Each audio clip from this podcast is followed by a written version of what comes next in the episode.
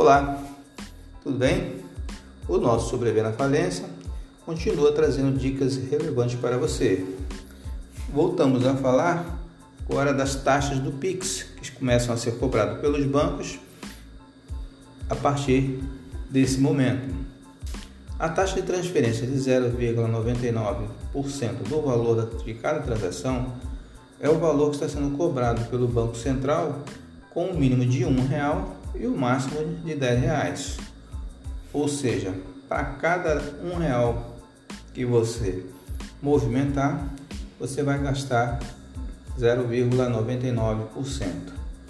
Para o Bradesco, colocou a taxa de 1,4% do valor de cada transação, com a tarifa mínima de R$ 1,65 e máxima de R$ 9,00.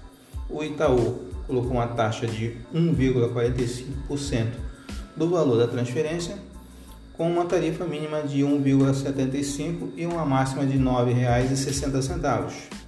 E o Santander, por sua vez, colocou uma taxa bem simples, de 1% de cada transação, e com uma tarifa mínima de 50 centavos e a máxima de 10 reais.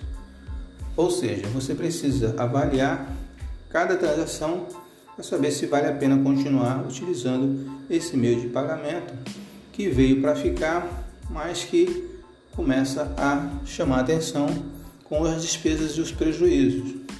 E lembrando também que as informações e as transações que você movimenta no banco estão sendo monitoradas pelo Banco Central e é passivo de você receber do imposto de renda comunicações de movimentação ou até mesmo de apuração de imposto a pagar.